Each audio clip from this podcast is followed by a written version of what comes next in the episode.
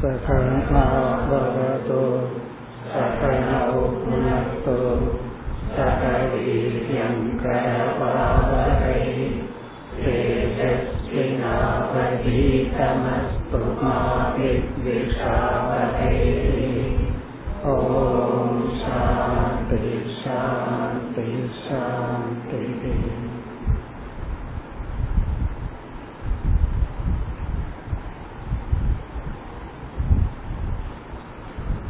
पदिनारावद् श्लोकम् असत्यश्चेत्प्रतीकारः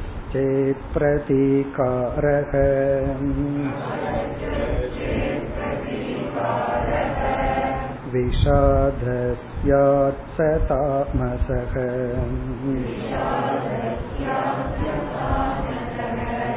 क्रोधादिषु महद्दुःखम्।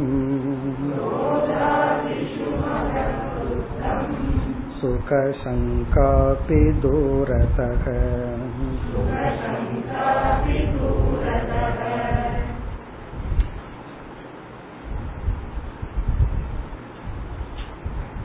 நம்முடைய மனதில் ஆசை என்ற காம விருத்தி ஏற்படும் பொழுது அந்த விருத்தியை தொடர்ந்து எப்படி மனம் கோர விருத்திகளையும் மூட விருத்திகளையும் அடைகின்றன என்று வித்யாரண்யர் விளக்கினார்.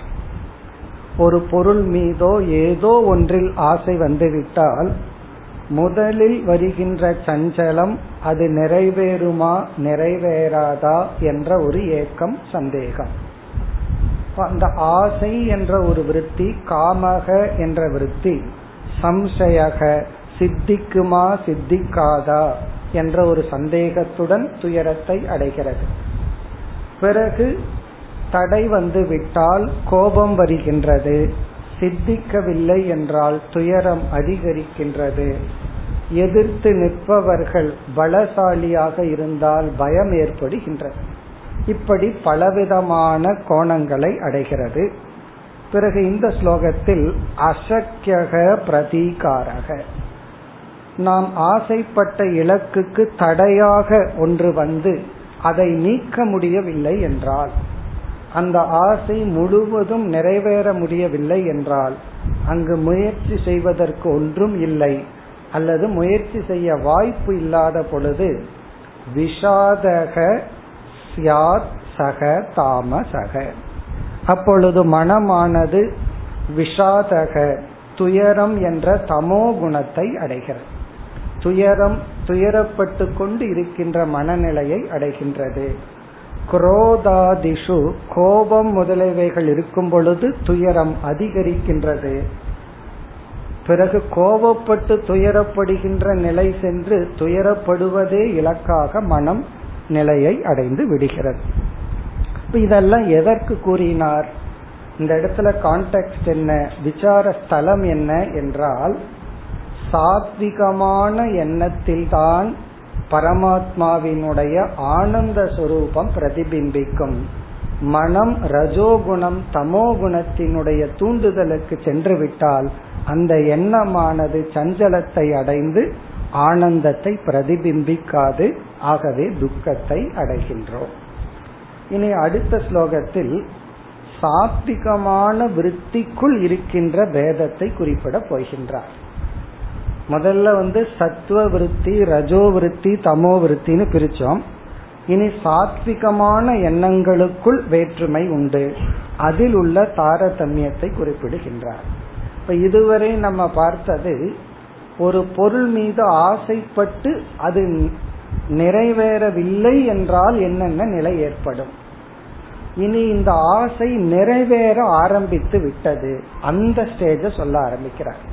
ஒரு பொருள் ஆசைப்பட்டுட்டோம் அது வந்து நிறைவேறுகின்ற பாதையை நோக்கி போயிட்டு இருக்கு அப்பொழுது என்னென்ன எண்ணங்கள் என்ன மாற்றங்கள் அதை குறிப்பிடுகின்றார் அடுத்த இரண்டு ஸ்லோகங்களில் பதினேழாவது ஸ்லோகம் काम्यलाभे हर्षवृत्तिः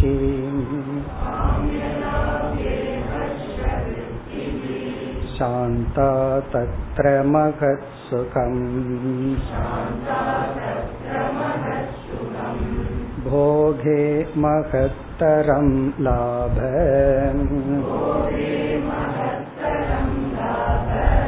प्रसक्ता वीशते वहि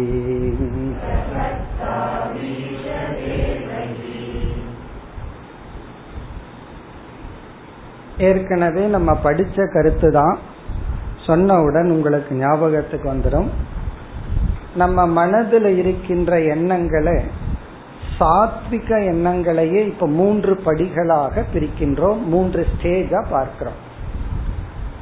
முதல்ல ஒரு பொருள் மீது ஆசை நமக்கு வந்து விடுகிறது. அது பொருளை பார்த்ததுனால வந்ததோ அல்லது கேட்டதுனால வந்ததோ எப்படியோ நமக்கு வந்து விட்டது. அல்லது அட்வர்டைஸ்மெண்ட்டை பார்த்து வந்ததோ ஏதோ ஒரு ஆசைங்கிறது நம்ம மனசுல வந்தாச்சு. ஆசை நிறைவேறாத நிறைவேறவில்லை என்றால் என்னென்ன ஆகும்னு பார்த்துட்டோம். இனி நிறைவேறுகின்ற ஸ்டெப்புக்கு வர்றோம். அந்த ஆசைப்பட்ட பொருள் அடைவதற்கு அவைலபிளா இருக்கு அப்படின்னு தெரிந்த உடனே ஒரு மகிழ்ச்சி நமக்கு வருது. அவைலபிள் நான் கேக்குறமல்ல பொருள் இருக்கா? கடையில போய் இருக்கான்னு கேக்குறோம் இருக்குன்னு சொன்னாவே நமக்கு அது கிடைச்ச மாதிரி தான் ஏன்னா அவைலபிள் இல்ல ஒரு மாசத்துக்கு அப்புறம் வாங்கன்னு சொன்னா அப்போ அவைலபிலிட்டி நான் விரும்பிய பொருளை அடைய முடியும் அப்படிங்கறது ஃபர்ஸ்ட் ஸ்டேஜ் ஒரு திருப்தியை நம்ம பார்க்கிறோம். அடுத்தது என்ன பண்றோம்? பணத்தை கொடுத்து அதை நம்ம கையில வாங்கிடுறோம். அதுக்கு உரிமையாளர் ஆகி விடுகின்றோம். கொஞ்சம் அதிகமான சந்தோஷத்தை நம்ம அனுபவத்துல பார்க்கிறோம். அதற்கு பிறகு என்னன்னா அதை அனுபவிக்கின்றோம். அதை அனுபவிக்கும் பொழுது இன்னும் அதிகமான சந்தோஷத்தை பார்க்கிறோம். இதிலிருந்து காமிய வஸ்து அஸ்தித்துவம். நாம் விரும்பிய பொருளினுடைய இருப்பை அது எக்ஸிஸ்ட் அவைலபிள்னு தெரிஞ்சா ஒரு சந்தோஷம். எந்த எண்ணம் அந்த சந்தோஷத்தை கொடுக்குதோ அத பிரிய விருத்தி அப்படின்னு நம்ம படிச்சிருக்கோம். பிரிய விருத்தினா ஒரு விதமான மகிழ்ச்சி. பிறகு அந்த பொருளை நம்ம அடைந்து விடுகின்றோம் லாபம். ஃபர்ஸ்ட் அஸ்தி அடுத்தது லாபம். லாபம்னா கெய்னிங் அதை நம்ம கைக்கு வந்தாச்சு. அதை நம்ம வந்து பிரிய மோத விருத்தி அப்படின்னு சொல்றோம். மோதம்னா பிரியத்தை விட இன்னும் கொஞ்சம் அதிகமான சந்தோஷத்தை நம்ம பார்க்கிறோம். மூன்றாவது என்னன்னா அதை நாம் அனுபவிக்கின்றோம். அந்த அனுபவத்துல வர்ற ஆனந்தத்தை பிரமோத விருத்தி அப்படின்னு சொல்றோம். இவைகள் எல்லாமே சத்துவ குணத்தில் சாத்விக விருத்திகள் தான். இப்போ அஸ்தித்துவ லாப அனுபவம். முதல்ல இருக்கு பிறகு அது என்னுடையது பிறகு நான் அதை அனுபவிக்கின்றேன்.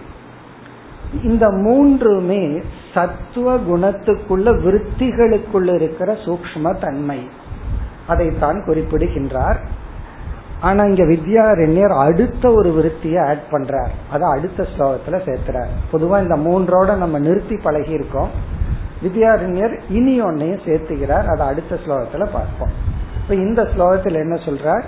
ஒருவனுக்கு வந்து காமம்ங்கிறது ஏற்படுகிறது. ஏதோ ஒரு பொருள்ல ஒரு ஆசை வருது.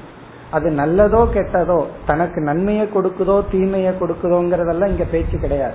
ஒரு ஆசை ஏற்படுகிறது.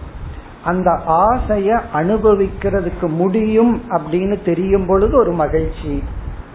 அதுக்கு நான் உரிமையாளர் ஆயிட்டேன் அப்படிங்கும் போது இனி ஒரு அதிக மகிழ்ச்சி. அதை அனுபவிக்கும் போது மேலும் அதிக மகிழ்ச்சி.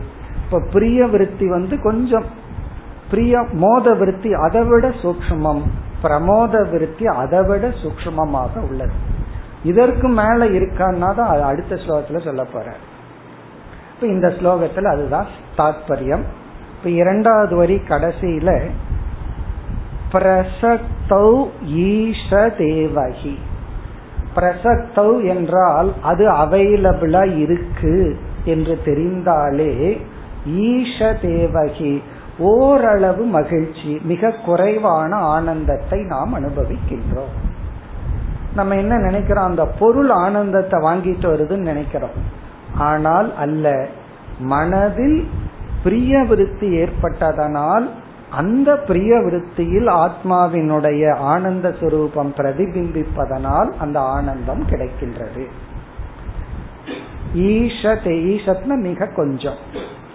இனி முதல் வரியில் காமிய லாபே ஹர்ஷ விருத்திகி காமிய லாபம் லாபம்னா நம்ம அதை கெயின் பண்றோம். நம்ம அதை வாங்கிட்டோம். உரிமையாளர் ஆகிவிட்டோம். சில பேர் ஏதாவது ஒன்ன வாங்கிட்டு அந்த உரிமை பத்திரத்தையே பார்த்துட்டு இருப்பாங்க. நான் இப்ப இதுக்கு ஓனர் அப்படின்னு சொல்லி. இப்போ இது எனக்கு உரிமையானது அப்படின்னு. இப்ப காமிய லாபே காமிய லாபம். காமியம்னா விரும்பிய பொருள் லாபம்னா அது நமக்கு கிடைக்கும் பொழுது அதுக்கு நாம உரிமை அடையும் பொழுது ஹர்ஷ விருத்திகி. ஹர்ஷ விருத்திகின சந்தோஷமான எண்ணம். இதுவும் சாந்தாகா இதுவும் சாத்விகமான எண்ணம் தான் தத்ர மகத் சுகம் அங்கு கொஞ்சம் சுகம் அதிகமாக உள்ளது. எல்லாமே சாந்த எண்ணம் தான் பிரிய விருத்தியும் சாத்விகமான எண்ணம் தான் அது எப்ப ராஜச தாமசமா மாறுதுன்னா அந்த ஆசை நிறைவேறாத பொழுது வேற ஃபார்ம் எடுக்குது. அது நிறைவேற பாதையில் இருக்கும் பொழுது பூர்த்தி செய்கின்ற இந்த ப்ராக்ரஸ் சொல்றமல்ல ப்ராசஸ்ன்னு சொல்றமல்ல. அக்கௌண்ட்ல பணம் வந்துடுதுன்னா ப்ராக்ரஸ் ஆயிட்டு இருக்கு ப்ராசஸ் ஆயிட்டு இருக்குன்னு சொல்றாமல்ல. அப்படி இந்த ஆசை வந்து ப்ராசஸ்ல இருக்கும் பொழுது ஃபர்ஸ்ட் ஸ்டேஜ் வந்து கொஞ்சம். அடுத்த ஸ்டேஜ் மகத் சுகம் ஹர்ஷ விருத்திகி. பிறகு போகே மகத்தரம். போகே. அதை அனுபவிக்கும் பொழுது மகத்தரம்னா மேலும் அதிக சுகம். லாப பிரசக்தௌ. அதை அடைய முடியும் அப்படிங்கிற ஸ்டேஜில் இருக்கும்போது கொஞ்சம் மகிழ்ச்சி கொஞ்சம் ஆனந்தம். அதுக்கு நம்ம உரிமை அடையும் பொழுது அதை விட அதிக ஆனந்தம். போகே போகத்தில் இருக்கும் பொழுது மகத்தரம். அதை விட மேலான ஆனந்தத்தை அனுபவிக்கின்றோம். ஆனா மேலோட்டமான அனுபவம் என்ன சொல்லும்? அது இருந்ததுனால சந்தோஷப்பட்டேன் அதை வாங்கினதுனால சந்தோஷப்பட்டேன் அதை அனுபவிக்கிறதுனால சந்தோஷப்பட்டேன். ஆகவே அதுதான் ஆனந்தத்திற்கு காரணம்னு சொல்லும். எல்லாம் மேலோட்டமான நிலையில. ஆனா சிந்தித்து பார்த்தால் நம்ம மனதுல பிரிய மோத பிரமோத விருத்தி வந்ததனால் தான் ஆனந்தம். அந்த விருத்திக்கு ஆனந்தம் எங்கிருந்து வந்தது? அந்த விருத்தி ஆத்மானந்தத்தை பிரதிபிம்பிக்கின்றது. அவ்வளவு சூக்மமான விருத்தி. பொதுவா இந்த மூணோட தான் நம்ம நிறுத்தி பழகி இருக்கோம் இதோட நான்காவதா வித்யாரண்யர் ஒன்றை சேர்த்துகிறார். அது அவருடைய அழகான கருத்து. அடுத்த என்ன? பதினெட்டாவது ஸ்லோகம்.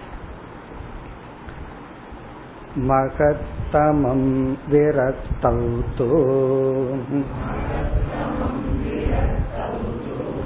विद्यानन्ते तदीरितम् एवं क्षान्तौ तदौदार्ये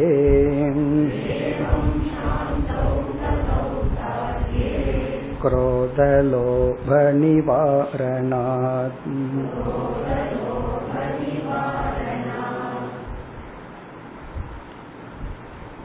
மேலான சுகம் ஒரு பொருளை விரும்பிய பொருளை அனுபவிக்கும் பொழுது. இங்க நம்ம அண்டர்லைன் பண்ண வேண்டிய வார்த்தை வந்து விரும்பிய பொருளை. நமக்கு அதுல விருப்பம் இருந்து அதை அனுபவிச்சாதான்.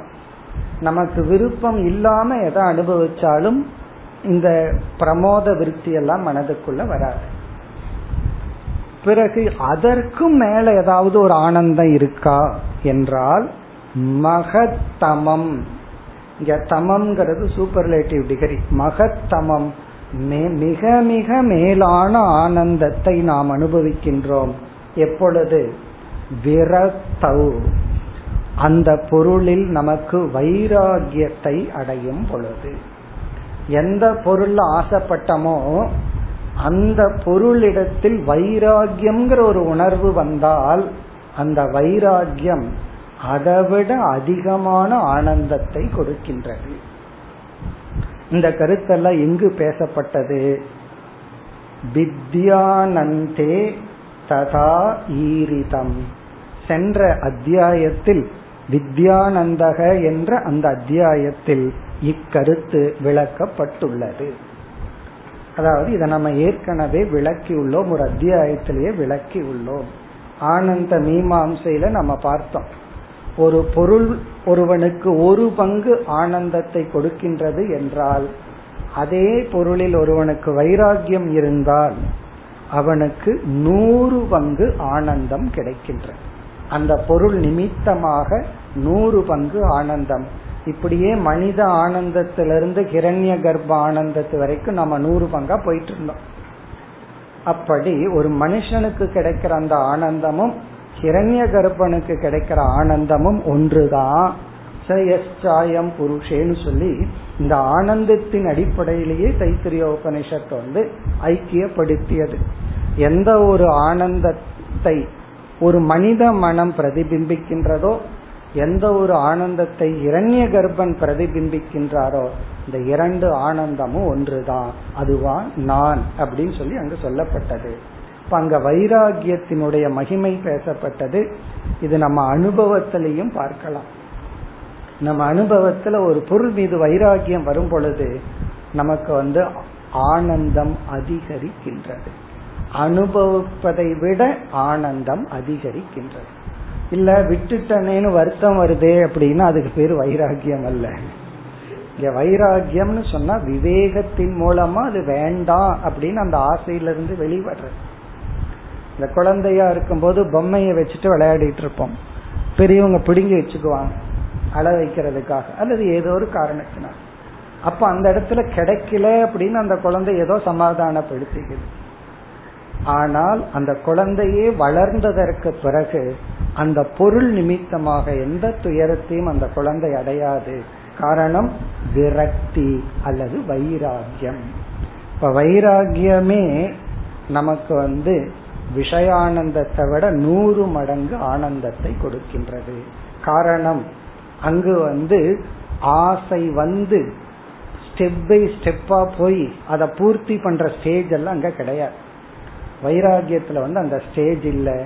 அந்த பொருள் மீது நமக்கு பற்றின்மை வந்தால் அந்த விருத்தி வைராகிய விருத்தி மிக மிக சூக்மமான விருத்தி. பிரம்மத்தினுடைய ஆனந்தத்தை மேலும் அதிகமாக நமக்கு பிரதிபிம்பித்து காட்டுகின்றது. அதுதான் இங்கு மகத்தமம் விரக்தௌத்து. விரக்தின வைராகியம் வரும் பொழுது அதிக ஆனந்தம் வித்யானந்தே. வித்யானந்தக என்ற அத்தியாயத்தில் ததா ஈரிதம். அந்த கருத்துக்கள் எல்லாம் விளக்கப்பட்டது. பிறகு இரண்டாவது வரியில் ஏவம் சாந்தௌ கண்களோடு பண்றார் இந்த விசாரத்தை. இவ்விதம் ஷாந்தௌ சாந்தினா மன்னித்தல் பொறுமையாக இருத்தல் இது போன்ற நற்குணங்கள். ததா ஔதாசீன்யே. மனம் எந்த விதமான சஞ்சலத்தையும் அடையாமல் அமைதியாக உதாசீனனாக இருக்கும் பொழுது எதிலும் பற்று வைக்காமல் அமைதியாக இருக்கும் பொழுது நமக்கு இந்த ஆனந்தங்கள் கிடைக்கின்றது. காரணம் என்ன? குரோத லோபாதி நிவாரணாத். குரோதம் லோபம் போன்றவைகளெல்லாம் இல்லாத காரணத்தினால். அதாவது எண்ணங்கள் வந்து கோர எண்ணங்களாக மாறாமல் சாந்த எண்ணங்களாக இருக்கும் பொழுது நமக்கு அதிகமான ஆனந்தம் நமக்கு கிடைக்கின்றது. இதுவரைக்கும் என்ன பேசிட்டு வர்ற பிரம்மத்தினுடைய ஆனந்த சொரூபத்தினுடைய பிரதிபிம்பத்தை நம்ம அனுபவிக்கணும்னா நம்ம அந்த பிரம்மத்துக்கிட்ட போக வேண்டாம். எண்ணத்தை சாத்விகமாக மாற்ற வேண்டும். எண்ணம் சாத்விகமாக மாறினால் அந்த பிரதிபிம்பம் அதிகமாக வெளிப்படும்.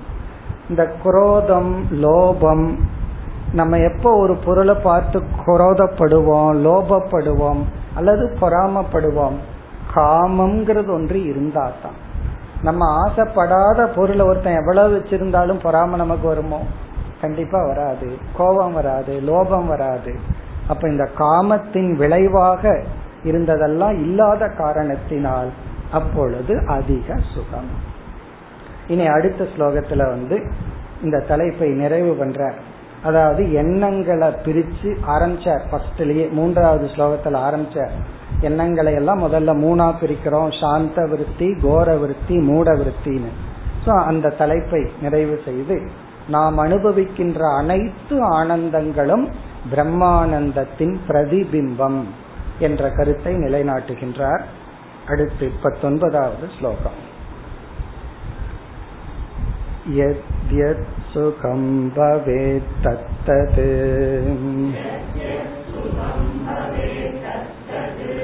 ब्रह्मैव प्रतिबिम्बनात्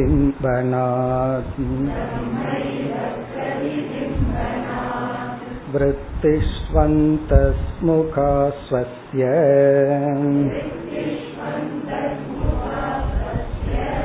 निर्विघ्नं प्रतिबिम्बनम्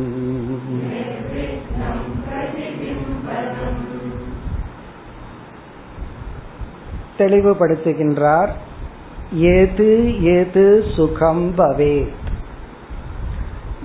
எந்தெந்த விதத்தில் எப்படிப்பட்ட சுகங்களையெல்லாம் நாம் அனுபவிக்கின்றோமோ எது எது சுகம் பவேத் தது தது. அந்தந்த இன்பங்கள் அந்தந்த சுகங்கள் பிரம்ம ஏவ.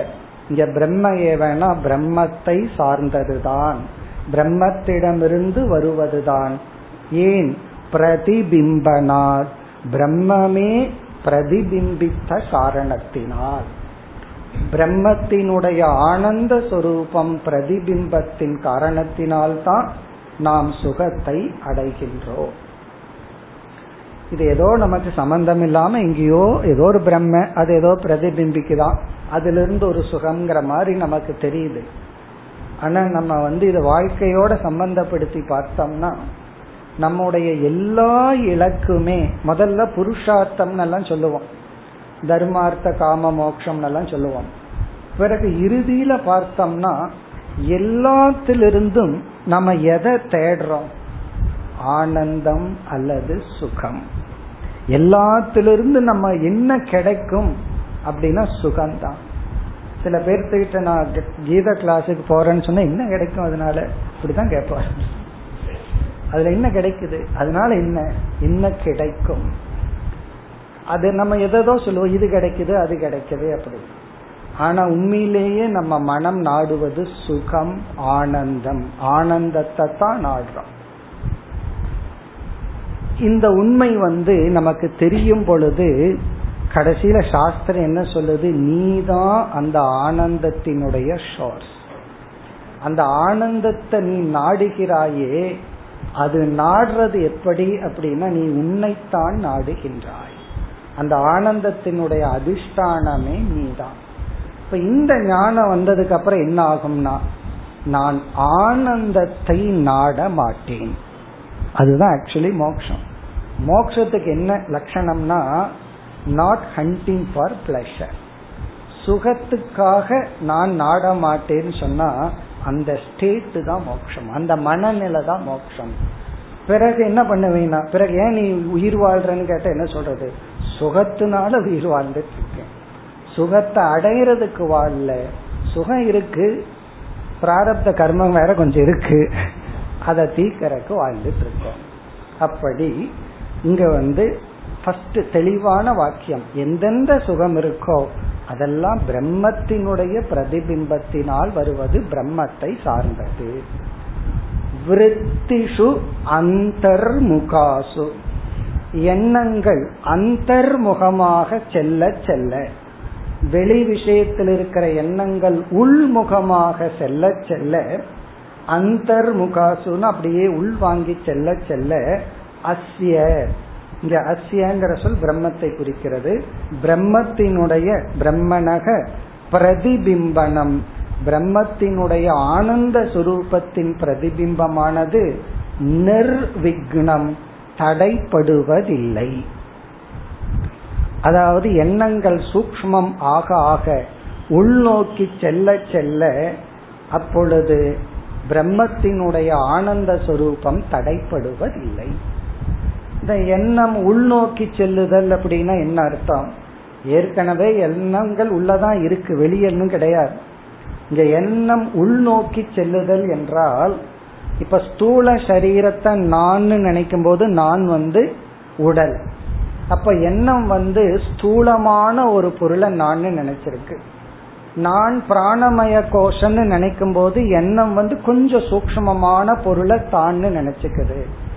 நான் வந்து மனோமய கோஷம். எனக்கு உடம்பு முக்கியம் சாப்பாடு முக்கியம் இல்ல பணம் முக்கியம் இல்ல சில பேர் சொல்லுவாங்கல்ல அன்பு தான் முக்கியம். இதெல்லாம் எனக்கு வேண்டாம். பெருசல்லன்னு சொல்லும் போது அவங்க மனசு எங்க போயாச்சுன்னா எனக்கு ஒன்னும் கொடுக்க வேண்டாம். சில பேர் வயசான காலத்துல எனக்கு எதுவுமே வேண்டாம். சாப்பிட்டேன்னு ஒரு வார்த்தை கேட்டா போதும். சாப்பாடு வேண்டாமா? சாப்பிட்டியான்னு வார்த்தை கேட்டா போதும். அதனோட அர்த்தம் என்னன்னா மனம் அன்புக்காக இயங்குகிறது. ரெகக்னேஷனுக்காக இயங்குகிறது. ஏற்கனவே உடல் எல்லாம் சலிச்சதுக்கு அப்புறம் நம்ம எரியாமல் நான் யூஸ்லெஸ்ங்கிற எண்ணம் வந்துடுது நான் யாருக்கும் பயன்படாம இருக்கிறனோ அப்படிங்கிற ஒரு எண்ணம் வந்துடுது அதை சுத்தி இருக்கிறவங்க நிரூபிச்சுட்டு இருந்தா என்ன ஆகிறது? ஏற்கனவே இவருக்குள்ள அந்த எண்ணம். சுத்தி இருக்கிற நீங்க சும்மாதான் இருக்கீங்க சும்மாதான் இருக்கீங்கன்னு சொன்னா அப்ப அப்போ வந்து ஒரு ரெகக்னிஷன் தேவைப்படுது. அப்போ அன்பான ஒரு வார்த்தை. அப்ப மனோமய கோஷம் அப்படி நம்ம எதுல ஐடென்டிஃபை பண்றோமோ அதுக்கு தகுந்த சூக்ம தன்மையை மனம் அடைகின்றது. அந்தர்முகாசுன்னா ஆனந்தமய கோஷத்துக்குள்ள நம்ம போயிட்டோம் அப்படின்னா அங்க வேற எந்த கோஷமும் இல்லைங்கும் பொழுது அங்க நிர்விக்னம் பிரதிபிம்பனம். பிரம்மத்தினுடைய பிரதிபிம்பத்திற்கு தடை இல்லை. இவ்வளவு தூரம் அந்த விசாரம் செய்து இனி அடுத்த இரண்டு ஸ்லோகத்தில் வித்யாரண்யர் சாராம்சத்தை கொடுக்கின்றார். இந்த அத்தியாயத்தினுடைய சாராம்சம் அல்லது வேதாந்தத்தினுடைய சாரத்தை அடுத்த இரண்டு ஸ்லோகங்களில் வித்யாரண்யர் நமக்கு கொடுக்கின்றார். இருபதாவது ஸ்லோகம். सत्ताचिति सुखं चेति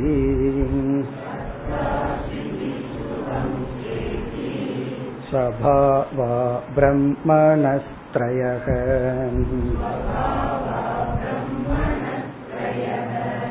मृच्छिलातिषु सत्तैव व्यज्यते नेतरद्वयम्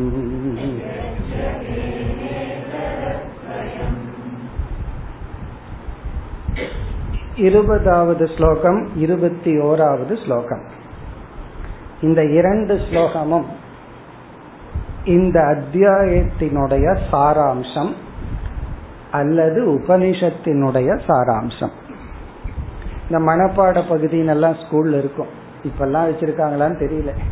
அப்படி இருந்தா இந்த ரெண்டு ஸ்லோகமும் மனப்பாட பகுதி. ஏன்னா இந்த ரெண்டு ஸ்லோகத்துல வித்யாரண்யர் வந்து அப்படியே புழிஞ்சு ஜூஸா கொடுத்துட்ற ஜூஸாங்க கூட கொடுக்கல டேப்லெட்டா கொடுத்துட்ற சில பேர் ஜூஸையும் கூட முழுங்க மாட்டாங்க. அதை குடிக்கணுமேனு சொல்லுவார். இது விழுங்குறது தானே. டேப்லெட் மாதிரி கொடுத்துட்ற அப்போ இந்த இரண்டு ஸ்லோகமும் வேதாந்தத்தினுடைய அப்படியே பிழிஞ்சு டேப்லெட்டா கன்வெர்ட் பண்ணி கொடுக்கற ஸ்லோகம். இதை நம்ம ஞாபகம் வச்சுட்டா நல்லது. சத்தா சிதிஹி சுகம் ச இதி. சத்தா சத் இருத்தல். சத்தான இருத்தல். சிதிகி அப்படின்னா அறிவு ஞான சுரூபம் சைத்தன்யம். சுகம் ஆனந்தம். ச இதி இந்த மூன்றும் சத் சித் ஆனந்தம். சச்சித் ஆனந்தம் சத்தா சிதிகி சுகம் ச இதி. ஸ்வபாவா பிரம்மணக த்ரயக. இதி த்ரயக. இந்த மூன்றும் பிரம்மணக ஸ்வபாவாக. பிரம்மத்தினுடைய சொரூபம். பிரம்மத்தினுடைய நேச்சர் தன்மை சொரூபம். சத் சித் ஆனந்தம் என்பது பிரம்மத்தினுடைய திரையக மூன்று சொரூபம். இதுதான் நம்ம வந்து சாஸ்திரத்துல படிக்கிற பிரம்மத்தினுடைய லட்சணம். பிரம்மத்தினுடைய சொரூப லட்சணம். பிரம்மன் வந்து எப்படி இருக்குன்னா சத் சுரூபமா இருக்கு சித் சுரூபமா இருக்கு ஆனந்த சுரூபமா இருக்கு. உபநிஷத்துல நம்ம சிருஷ்டிய ரொம்ப இடங்கள்ல பார்ப்போம். தஸ்மாத் வா ஏ தஸ்மாத்னு சிருஷ்டிகள் எல்லாம் வரும். எங்கெல்லாம் சிருஷ்டி பிரகரணம் வருதோ அங்கெல்லாம் பிரம்மத்தினுடைய சத்தை நிலைநாட்ட செய்கின்ற விசாரம்னு பொருள். இப்ப சிருஷ்டி எதற்குனா சிருஷ்டி இருக்குன்னு நிலைநாட்ட அல்ல. பிரம்ம சத்துன்னு நிலைநாட்டு. அதனாலதான் சாந்தோக்கியோபனிஷத்துல ஆறாவது அத்தியாயத்துல சதைவ சௌமிய இதமக்ர ஆசிட்டு சத்துங்கிற சொல் பிரம்மத்துக்கு கொடுக்கப்பட்டு அங்கு விசாரம் நடைபெற்றது. அதனாலதான் சத் வித்யான்னு அங்க பெயர். அங்க என்ன ஆச்சுன்னா உடனே சிருஷ்டியானது அறிமுகப்படுத்தப்பட்டு விட்டது. ஏன் சிருஷ்டிக்கும் பிரம்மத்தினுடைய சத்துக்கு என்ன சம்பந்தம்? பிரம்மன் சத் சுரூபம்னு நிலைநாட்ட எதற்கு சிருஷ்டி வர வேண்டும்னு கேட்டா சத் அப்படிங்கறது இந்த உலகத்துல நம்ம பார்த்துட்டு இருக்கோம் எதை எடுத்தாலும் இருக்கா இருக்கான்னு தானே கேட்போம். யார்கிட்டயாவது அவங்ககிட்ட காசு இருக்கா? அது இருக்கா? இது இருக்கா? எதை எடுத்தாலும் இருக்கிறதா இருக்கிறதான்னு கேக்குறோம் அது இருக்கு இருக்கு இருக்கு. அந்த இருத்தல் பிரம்மத்தை சார்ந்தது. எது இருக்கு அப்படின்னு அது சொல்றமே அது மாயையை சார்ந்தது. அந்த நாம ரூபம் மாயையை சார்ந்தது அந்த இருத்தல் பிரம்மத்தை சார்ந்தது. இந்த சிருஷ்டிய பஞ்சபூதங்கள்னு சொல்லி எப்படி எவ்வளவு வேணாலும் டிவிஷன் கொடுக்கலாம். அறுபத்தி நாலு தத்துவமோ நூத்தி இருபத்தி நாலு தத்துவமோ எத்தனையோ தத்துவங்கள் கொடுத்தாலும் கடைசியில இதுல இருக்கிறத எடுத்துட்டோம் அப்படின்னா என்ன இருக்கு? அப்ப என்ன இருக்குன்னு தான் கேட்போம். அங்க ஒண்ணும் கிடையாது. பானையிலிருந்து களிமண்ணை எடுத்து விட்டால் அங்க என்ன இருக்குன்னா ஒன்றும் கிடையாது. அப்படி இந்த சிருஷ்டியின் மூலம் சிருஷ்டியில எதெல்லாம் இருக்குன்னு சொல்றோமோ அந்த இருத்தலை எடுத்து பிரம்மத்துக்கு கொடுத்துற அப்ப சிருஷ்டி மித்யாவாக்கி விடுகிறது அப்ப சிருஷ்டின்னு ஒண்ணு கிடையாது. கௌடபாதருடைய அஜாதவாதத்துல போய் நிப்போம். ஒண்ணுமே கிடையாது. எதுக்கு இவைகளெல்லாம் பிறந்ததுன்னா ஒண்ணுமே பிறக்கல அப்படின்னு நிலைநாட்ட. இப்ப நம்ம வந்து இது ஒரு குழு எங்கெல்லாம் நம்ம உபனிஷத்துக்குள்ள சிருஷ்டிய பத்தி விசாரம் வருதோ அங்கெல்லாம் நம்ம புரிஞ்சுக்க வேண்டியது பிரம்ம சத் அல்லது பிரம்ம சத்தியம் என்று நிலைநாட்ட அந்த விசாரம். இனி அடுத்தது சிதிகி இதுவும் நம்ம வந்து உபனிஷத்துக்குள்ள பார்க்கிறோம். அணுப்பிரவேச சுருதி சொன்னா உங்களுக்கு ஞாபகம் வரும். அணுப்பிரவேச சுருத்தினா பிரம்மன் இதெல்லாம் பண்ணிட்டாராம். பண்ணி பார்த்துட்டு அதெல்லாம் ஜடமா கிடக்குது. ஒன்னும் வேலையை நடக்க மாட்டேங்குது. உடனே என்ன பண்ணாராம்? ஜீவனுக்குள் ஜீவனாக நுழைந்தார். தத் சிருஷ்டுவா. ததேவானு பிராவிஷது அதற்குள்ள பிரவேசம் செய்தார். வீடை கட்டிட்டு உள்ள பிரவேசம் பண்றமல்ல. அதே போல இந்த சரீரம்ங்கிறத ஒன்ன பகவான் கட்டிட்டு அதுக்குள்ள பிரவேசம் பண்ணாராம். இதெல்லாம் பிரம்மத்தினுடைய சைத்தன்ய சொரூபத்தை நிலைநாட்டுகின்ற வாக்கியம். அங்க பிரம்ம நுழைஞ்சாரா இல்லையாங்கிறதுல தாற்பயம் அல்ல பிரம்ம சித் சொரூபம். எண்ணங்களும் ஜடம். அந்த எண்ணங்களுக்குள் சேதன ரூபமாக பிரம்மன் பிரகாசத்தை அடைந்தார்.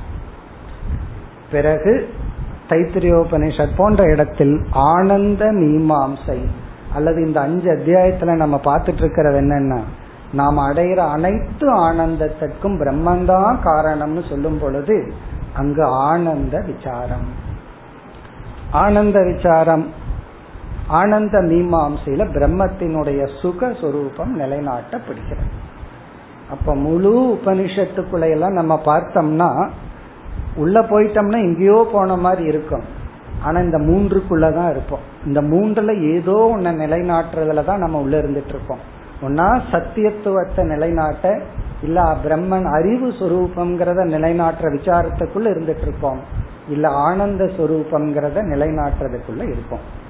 அப்படி சத்தா சிதி சுகம் ச இது பிரம்மணக திரயக ஸ்வபாவாகா இனி இந்த அடுத்த வரியிலும் அடுத்த ஸ்லோகத்திலும் எதெல்லாம் பிரம்மத்தினுடைய சத்தை பிரதிபிம்பிக்கின்றது? எது பிரம்மத்தினுடைய சித் சுரூபத்தை பிரதிபிம்பிக்கின்றது? எங்கு பிரம்மத்தினுடைய ஆனந்த சுரூபம் பிரதிபிம்பிக்கின்றது? அதை சுருக்கமாக கூறுகிறார். இவ்வளவு நேரம் இதைத்தான் சொல்லிட்டு இருந்தார். இதெல்லாம் சொல்லி கடைசியா இவர் வந்து ஒரு சாராம்சமா சொல்றார்.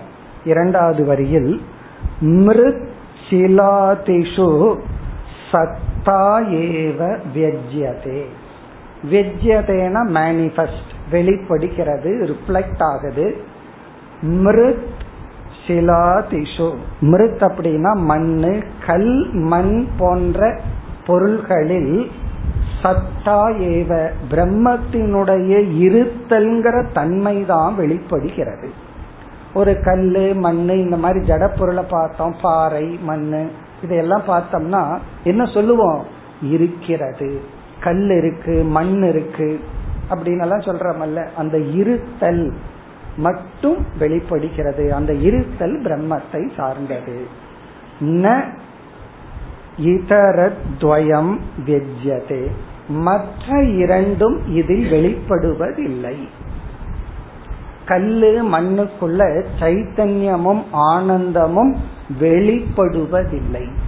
அப்படின்னு என்ன அர்த்தம்? இருக்கு ஆனா வெளிப்படவில்லை.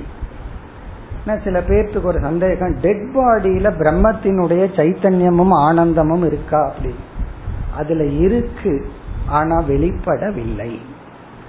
டெட் பாடியில என்ன வெளிப்படுதுன்னா இன்னும் இருக்குன்னு சொல்றமல்ல அந்த இடத்துல தான் கிடப்போம். இன்னும் கிடக்குது. இன்னும் இருக்கு இன்னும் எடுக்கல அப்படின்னு சொல்லுவோம் அப்ப இன்னும் இருக்குன்னா பாடி அஸ்தி உடல் இருக்கிறது. அது ஒரு ஜட பொருள். இப்ப எல்லா ஜட பொருளுக்குள்ளும் அறிவும் இருக்கின்றது ஆனந்தமும் இருக்கின்றது. ஆனால் அதை வெளிப்படுத்த அந்த பொருளுக்கு சக்தி இல்லை. அதான் இங்க சொன்னார் மிருச்சிலாதிஷோ கல் மண் போன்றவைகள் இடத்தில் சத்தா ஏவ வெஜ்யதே ந இதரத்வயம் மற்ற இரண்டும் வெளிப்படுவதில்லை இனி அடுத்த ஸ்லோகத்துல மற்ற இரண்டும் எங்கு வெளிப்படுகிறது அதை தெளிவுபடுத்துகிறார் இருபத்தி ஓராவது ஸ்லோகம்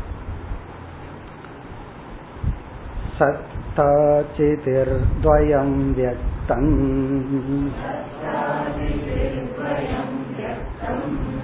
धीवृत्योर्घोरमूढयोः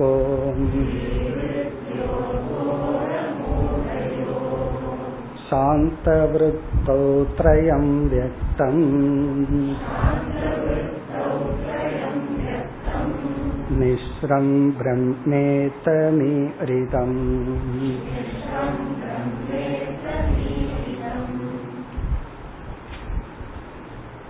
கல் மண் போன்ற பொருள்களிடத்தில் பிரம்மத்தினுடைய இருத்தல்ங்கிற தன்மை மட்டும் ரிஃப்ளெக்ட் ஆகுது. அதனாலதான் அந்த பொருளை இருக்கு இருக்குன்னு சொல்றோம். நம்முடைய அனைத்து எண்ணங்களிலும் எல்லா தாட்ஸ் நம்முடைய எல்லா ஜீவராசிகளினுடைய மனம்னு ஒன்று இருந்து அதற்குள் இருக்கின்ற அனைத்து எண்ணங்களுக்குள்ளும் சத்தும் தும் பிரகாசத்தை அடைகிறது பிரதிபிம்பத்தை அடைகிறது. அதத்தான் சொல்றார் சத்தா சிதிகி துவயம் வியக்தம். துவயம்னா இரண்டும். சத்தும் சித்தும் சத்தா சத் இருத்தல் சிதிகின அறிவு அறிவு சுரூபம் இருத்தல் இரண்டும். தி விருத்தியோகோ கோர மூட யோகோ. நம்முடைய அனைத்து கோரமான மூடமான எல்லா எண்ணங்களிலும் சத்தும் சித்தும் வெளிப்படுகிறது. இங்க வந்து சத்த விட்டுறக்கூடாது. இல்ல எண்ணத்துல சித்து மட்டும் வெளிப்படுது அப்படின்னு சொல்லக்கூடாது சொல்ல முடியாது. காரணம் என்ன? எண்ணம் இருக்கிறதுன்னு சொல்றமே. விருத்திகி அஸ்தி. எனக்கு இப்படி ஒரு எண்ணம் வந்திருக்கு. இருக்குன்னு சொல்ற அந்த இருத்துல விட முடியாது. அப்போ எண்ணம் இருக்கிறதுங்கிற இடத்துல சத்து வெளிப்படுகிறது. நான் உணர்கின்றேன். அது ஜடமா இல்ல அந்த எண்ணத்தை நான் உணர்கின்றேன்னு சொல்லும் பொழுது பிரம்மத்தின் அறிவு சுரூபமும் வெளிப்படுகிறது. அதனாலதான் துக்கத்தை அனுபவிக்கிறோம். ஒரு கால் கோர மூட விற்த்தியில சைத்தன்யம் வெளிப்படலினா எவ்வளவு சந்தோஷமா இருக்கும். அது வெளிப்படக்கூடாதுன்னு தான் சில பேர் மதுதையெல்லாம் உள்ள விட்டுக்கிறது. காரணம் என்ன? அந்த எண்ணமே எனக்கு வேண்டாம். அந்த எண்ணமே எனக்கு வேண்டாம். ஏன்னா அந்த எண்ணம் வந்தா உணர்வு வந்து விடுகிறது. அந்த உணர்வுக்குள்ள கோர மூட விருத்தி இருந்தால் அது துக்கத்தை கொடுக்கின்றது. இப்ப முதல் வரியில் சத்தா சிதிர் துவயம் வெக்தம் அனைத்து எண்ணங்களிலும். அந்த அனைத்து எண்ணங்கள்ங்கிற இந்த இடத்துல கோர மூட எண்ணங்களில். இனி இந்த மூன்றும் எங்கு வெளிப்படுகிறது? பிரம்மத்தினுடைய சத் பிரம்மத்தினுடைய சித் பிரம்மத்தினுடைய ஆனந்தம். அதை கூறுகின்றார் சாந்த விருத்தௌ. சாத்விகமான சாந்த விருத்தியில் திரயம் வியக்தம். இந்த மூன்றும் வெளிப்படுகிறது. நான் அமைதியாக இருக்கின்றேன் ஆனந்தமாக இருக்கின்றேன்னு சொல்லும்போது இருத்தல் பிறகு அறிவு பிறகு ஆனந்தம். இந்த முழு அத்தியாயத்துல பேசிய அனைத்தையும் இரண்டே ஸ்லோகத்துல பிடிச்சு கொடுத்துட்டார். இவர் சுருக்கமா சொல்லிட்டு போகணும்னா இந்த அத்தியாயத்துக்கு இந்த ரெண்டு ஸ்லோகம் போதும். பிரம்மத்தினுடைய சொரூபம் சச்சிதானந்த சொரூபம். ஜட பொருள்கள் எல்லாம் பிரம்மத்தினுடைய சத்த பிரதிபிம்பிக்கின்றது. எண்ணங்கள் எல்லாமே சித்த பிரதிபிம்பிக்கின்றது. சாத்விக எண்ணங்கள் ஆனந்தத்தை பிரதிபிம்பிக்கின்றது. பிறகு மேலும் அடுத்த பகுதியில இனி ஒரு கருத்து. மிஸ்ரம் பிரம்ம இதி ஈரிதம். இனி ஒரு கருத்தையும் சொல்றார். அதனாலதான் இந்த ரெண்டு ஸ்லோகமும் சாராம்சம்னு பார்ப்போம். மிஸ்ரம் அப்படின்னா கலந்தது என்று பொருள். இந்த கலக்கிறதுக்கு பேரு மிஸ்ரம். சில பேர் வந்து இந்த மிஸ்ராண்ணம்னு கூட சொல்லுவாங்க. மிஸ்ராண்ணம்னா எல்லாத்தையும் போட்டு கலந்து சாப்பிடுறது. கலந்த சாதம்னு சொல்றோமே அதான் மிஸ்ராண்ணம் சொல்றோம் இங்க மிஸ்ரம்னா கலந்தது. கலந்த பிரம்ம இது ஈரிதம். இந்த இடத்துல வித்யாரண்யர் என்ன சொல்றார்? பிரம்மத்தினுடைய சுரூபம் என்ன? சத்தா சிதி சுகம். நம்ம சுருக்கமா சச்சிதானந்த சொரூபம். இதுதான் பிரம்மத்தோட சொரூபம். இத மட்டும் அப்படியே பிரம்மன் இருந்தா அது பிரம்மன் அல்லது நிர்குண பிரம்மன். கலப்படம் அடையாத பிரம்மன். பிறகு இந்த சச்சிதானந்தத்தோட எதை கலப்படம் பண்றோம்? இந்த ஜெகத்துன்னு ஒன்ன கலப்படம் பண்றோம். அப்படின்னு என்ன ஜெகத்தையே இந்த சச்சிதானந்தத்தோட சேர்த்து கொஞ்சம் கன்ஃபியூஸ் பண்ணிக்கிறோம். அத எதுன்னு தெரியாம அப்படியே கலந்து விட்டுறோம். அப்ப வந்து இந்த பிரம் அந்த சச்சிதானந்த சுரூபமா இருக்கிற ஒரு தத்துவம் ஜெகத்தோட மிக்ஸ் ஆகும்போது அதே சச்சிதானந்த சுரூபத்தை பிரம்ம பரமாத்மான்னு சொல்றோம். இப்ப பிரம்மங்கிற வார்த்தையை எப்போ அந்த சச்சிதானந்த சுரூபத்துக்கு சொல்றோம்? ஜெகத்தோட கலந்து பார்க்கும் பொழுது பிரம்மனும் ஜெகத்தும் சேர்ந்து ஈஸ்வரங்கிற தத்துவம் வருது. பிறகு என்ன பண்றோம்? இதே சச்சிதானந்த சொரூபத்தை நம்முடைய உடல் எண்ணங்கள் சரீரத்தை கலக்கிறோம். சரீரத்தை கலக்கும் போது அதே சச்சிதானந்த சொரூபத்தை ஆத்மாங்கிற வார்த்தையில பயன்படுத்துறோம். இப்ப ஆத்மா அப்படின்னா சச்சிதானந்த சொரூபம் பிளஸ் மூன்று சரீரம் ஈக்குவல் டு ஜீவக. இப்ப ஆத்மா சச்சிதானந்த சொரூபம் பிளஸ் சரீரத்ரயம் மூன்று உடல்கள் ஈக்குவல் டு ஜீவன் சொல்லிடுறோம் பிரம்ம பிளஸ் ஜெகத் ஈக்குவல் டு ஈஸ்வரன். அந்த பிரம்மனுடைய சொரூபமும் சச்சிதானந்த சொரூபம். ஆத்மாவினுடைய சொரூபமும் சச்சிதானந்த சொரூபம். நம்ம என்ன நடந்துருதுன்னா எண்ணங்களுக்குள்ள இருக்கிற சைத்தன்யத்தையும் எண்ணத்தினுடைய விஷயத்தையும் நமக்கு பிரிக்க தெரியல. உடல் இருக்கிற சத்தையும் உடலையும் பிரிக்க தெரியல. பிறகு ஆனந்த பிரதிபிம்ப ஆனந்தத்தையும் ஆனந்தத்தையும் நமக்கு பிரிக்க தெரியல. அப்ப நம்ம என்ன பண்ணிட்டோம்? ஒரு ஜீவனாக பிரம்மத்தோடு அனாத்மாவை கலந்து நாம் வாழ்ந்து கொண்டு இருக்கின்றோம் அதத்தான் மிஸ்ரம் பிரம்ம என்று அழைக்கப்படுகிறது. அது விளக்கப்பட்டது. இதனுடைய பொருள் என்னன்னா அதாவது சச்சிதானந்த சொரூபமா இருக்கிற ஒரு தத்துவத்திடம் இந்த ஜீவனுடைய உபாதிய கலந்து ஜெகத்துங்கிற ஒரு உபாதிய கலந்து கலவையான பிரம்மன் ஈஸ்வரன் ஜீவன் என்ற தத்துவத்தை எல்லாம் நாம் கூறிக்கொண்டு வருகிறோம். அதெல்லாம் இதுவரை விளக்கப்பட்டது. அப்ப பிரம்மன் வந்து ரெண்டு பிரம்மன் இருக்கு. கலந்த பிரம்மன் கலக்காத பிரம்மன். மிக்ஸான பிரம்மன் மிக்ஸ் ஆகாத பிரம்மன். கலந்த பிரம்மனான நம்ம எல்லாம் கலவைகள். கலந்த பிரம்மனா நம்ம தான் இருக்கிறோம். எதோட கலந்துட்டோம்? அவங்க அவங்களோட உபாதிய சச்சிதானந்தத்தோட கலந்துட்டோம். அப்ப நம்ம ஜீவன் சொல்றோம். சமஷ்டி உபாதிய கலந்துட்டோம் அப்படின்னு சொன்னா ஈஸ்வரன். சமஷ்டி உபாதிய கலந்த பிரம்மன் ஈஸ்வரன் வெஷ்டி உபாதிய கலந்த பிரம்மன் ஜீவன். இப்ப நம்ம ஜீவனும் ஈஸ்வரனையும் மிஸ்ரம் பிரம்ம என்று அழைக்கின்றோம். எனக்கு மிஸ்ரம் எல்லாம் வேண்டாம் எனக்கு பியோர் வானம் அதுதானே சொல்றோம். என்னோட கலப்படம் எல்லாம் வேண்டாம் எனக்கு சுத்தம் வானம் அமிஸ்ரம் பிரம்ம எனக்கு வானம். அதுக்கு எங்க போறது? அடுத்த ஸ்லோகத்தில் சொல்றார். இங்க போனா நீங்க கலப்படம் இல்லாத பிரம்மத்தை பிடிச்சிடலாம் அது அடுத்த ஸ்லோகத்தில் கூறுகின்றார் இருபத்தி இரண்டு अमिश्रं ज्ञानयोगाभ्याम्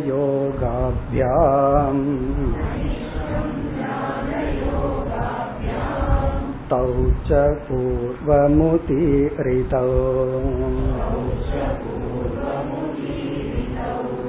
आद्यध्याये योगचिन्ता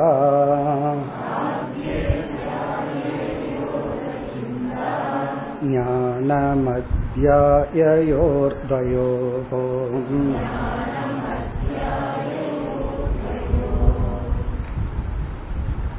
சென்ற ஸ்லோகத்துல மிஸ்ரம் பிரம்மன் சொன்னார் இதத்தான் நம்ம சகுண ஈஸ்வரன் சகுண பிரம்மன் எல்லாம் சொல்றோம் சகுண பிரம்மத்தை தான் மிஸ்ரம் பிரம்ம.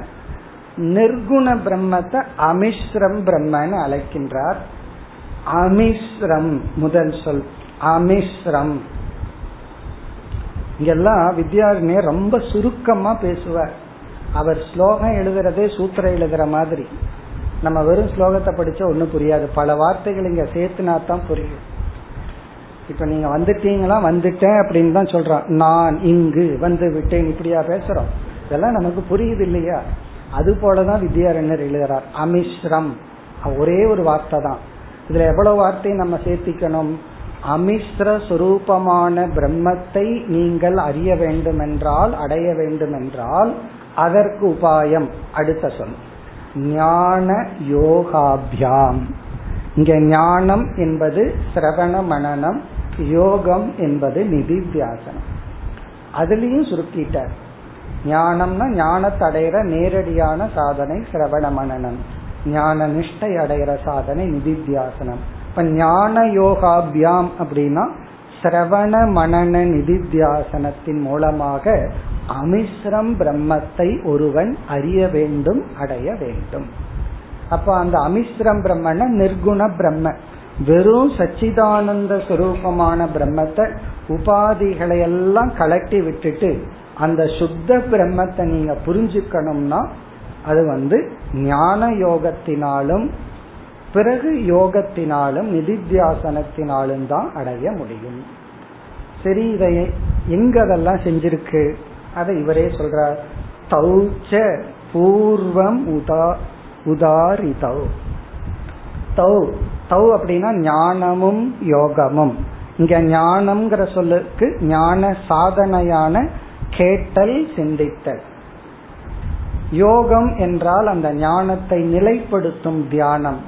தௌ அந்த இரண்டும் ஞானமும் யோகமும் பூர்வம் உதீரிதௌ முன்னாடியே எங்களால் சொல்லப்பட்ட விட்டது. வித்யாரன் சொல்றார் என்னால நான் சொல்லப்பட்டு விட்டது. நான் ஏற்கனவே இதை சொல்லியாச்சு அப்படின்னு அவர் சொல்றார். நீங்க சொல்லியாச்சு எங்களுக்கு ஞாபகம் இருக்கணும். சரி கொஞ்சம் அதையும் சொல்லிருங்க எங்கதான் சொன்னீங்கன்னு நாங்க அங்க போய் பாத்துக்கிறோம் அப்படின்னா அதை ரெண்டாவது வரியில சொல்ற நான் சொல்லியாச்சுன்னு சொல்லி விடல நான் எங்க சொல்லி இருக்கிறேன் அத சொல்றார் ஆத்தியே அத்தியாயே யோக சிந்தா. ஆத்தியே அத்தியாயே அப்படின்னா ஆனந்த பிரகரணத்துல பதினோராவது அத்தியாயத்தை நம்ம இந்த கடைசி அஞ்சு அத்தியாயம் பார்த்தோமே அதுல வந்து பதினோராவது அத்தியாயத்துல அதான் ஆத்திய அத்தியாயம். இந்த ஆனந்த மீமாம்சைய பற்றிய முதல் அத்தியாயமான பதினோராவது அத்தியாயத்தில் யோக சிந்தா யோக சிந்தான்னா நிதித்தியாசனத்தை பற்றி நாம் அதிகமாக பேசினோம். நம்ம அதுல பார்த்தோம் நிதித்தியாசனம் பண்ணி ஒரு அறிவை நம்ம அடையணும். அப்படி அடையிறது தான் யோகானந்தம்னு பார்த்தோம். பிறகு ஞானம் அத்தியாய யோகோ துவயோகோ. இங்கேயும் எவ்வளவு சுருக்கமா சொல்ல முடியுமோ அவ்வளவு சுருக்கமா சொல்ற. அடுத்த இரண்டு அத்தியாயங்களில் அத்தியாய துவயோகம் அடுத்த ரெண்டு சாப்டர் பதினோராவதுக்கு அடுத்த ரெண்டு சாப்டர் என்ன அப்படின்னா என்ன? பன்னெண்டாவதும் பதிமூணாவது அத்தியாயம். ஆத்மானந்த அத்வைத ஆனந்தக. இந்த இரண்டு சாப்டர் அத்தியாயத்துல ஞானம் உக்தம். அதாவது ஞானமானது உப செய்யப்பட்டது. அப்படின்னா அங்கு சிரவண மனநம் மேற்கொள்ளப்பட்டது. உபதேசம் செய்யப்பட்டது. ஆத்மாவினுடைய ஆனந்த சொரூபம் இதுதான் என்ற விசாரம் நடைபெற்றது. அப்ப இவர் என்ன ஞாபகப்படுத்துறார்? இந்த அத்தியாயங்கள்ல நான் என்னுடைய பதினோராவது அத்தியாயத்தில் நான் வந்து நிதித்தியாசனம்ங்கிற சாதனையை கூறியுள்ளேன். பன்னிரண்டு பதிமூணு அத்தியாயத்தில் ஞானம். ஞானம்னா ஆத்ம ஞானத்தை அடையிறதுக்கான சாதனையை என்னால் சொல்லப்பட்டது. அப்ப முதல் வரியில இப்ப கனெக்ட் பண்ண ஞான யோகாபியாம் இங்க ஞான யோகம்ங்கிறது ஒரு சொல் கிடையாது. ஒரு சொல்லா ஞான யோகேனு சொல்லி இருக்கணும் ஞான யோகாபியாம்னா ஞானம் யோகம் என்ற இரண்டு சாதனை. இங்க ஞானம்ங்கிறது வந்து அறிவை அடைய சாதனையாக இருக்கின்ற சிரவணமும் மனநமும். ஏன்னா அந்த அறிவுல சந்தேகம் இருந்தா அது அறிவில்லை. சில பேர் ரொம்ப தெளிவா சொல்லுவார்கள் எனக்கு சந்தேகம் இல்லாம கோவப்படக்கூடாதுன்னு தெரியுது ஆனா கோவப்படுறேன். அப்ப என்ன அர்த்தம்னா அங்க யோகம் இல்லை. ஞானம் இருக்கு. இல்ல சில சமயம் கோவப்படுறதுதான் ரைட்டுன்னு சில பேர் வேற முடிவு பண்ணி வச்சிருப்பாங்க. அப்ப அறிவிலேயே ப்ராப்ளம்னு அர்த்தம். இப்ப அறிவுல ப்ராப்ளம் இல்ல அந்த அறிவு நிலைப்படாம இருக்கு. அதுக்கு தடைகள் எல்லாம் இருக்கு. அதை நீக்கிறதுக்கு யோகம். இவைகள் எல்லாம் சொல்லப்பட்டது. இதெல்லாம் எதற்குனா முதல்ல ஒரே ஒரு சொல் அமிஸ்ரம் அமிஸ்ரம்னா சச்சிதானந்த சுரூபமான அந்த பிரம்மத்தை புரிந்து கொள்ள இதுதான் சாதனை. இந்த தலைப்பு இது முடிக்கிறார். இனி அடுத்த ஸ்லோகத்துல இனி ஒரு தலைப்பு எடுத்துக்கிறார். அதனுடைய முகவரை இப்ப பார்ப்போம். அடுத்த ஸ்லோகத்தை அடுத்த வகுப்புல ஆரம்பிப்போம்.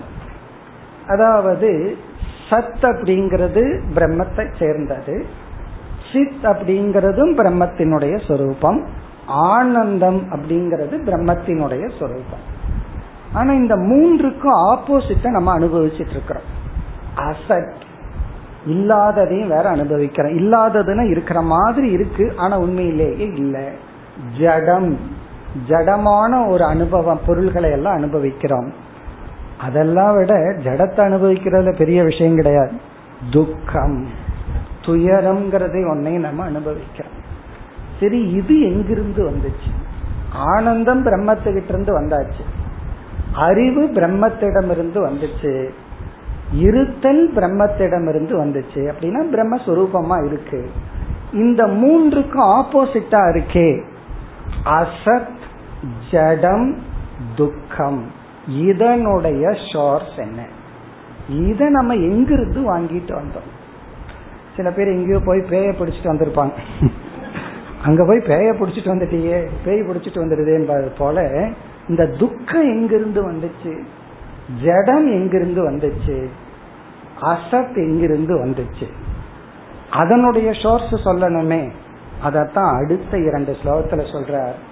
அது எதுக்கு சஸ்பென்ஸா வைக்கணும்? அதனோட பதில் வந்து மாயா. மாயையினுடைய சொரூபம் துக்கம் ஜடம் அசத். பிரம்மத்தினுடைய சொரூபம் சத் சித் ஆனந்தம். அந்த மாயையை அறிமுகப்படுத்துகிறார் அடுத்த இரண்டு ஸ்லோகத்தில் அடுத்த வகுப்பில் பார்ப்போம்.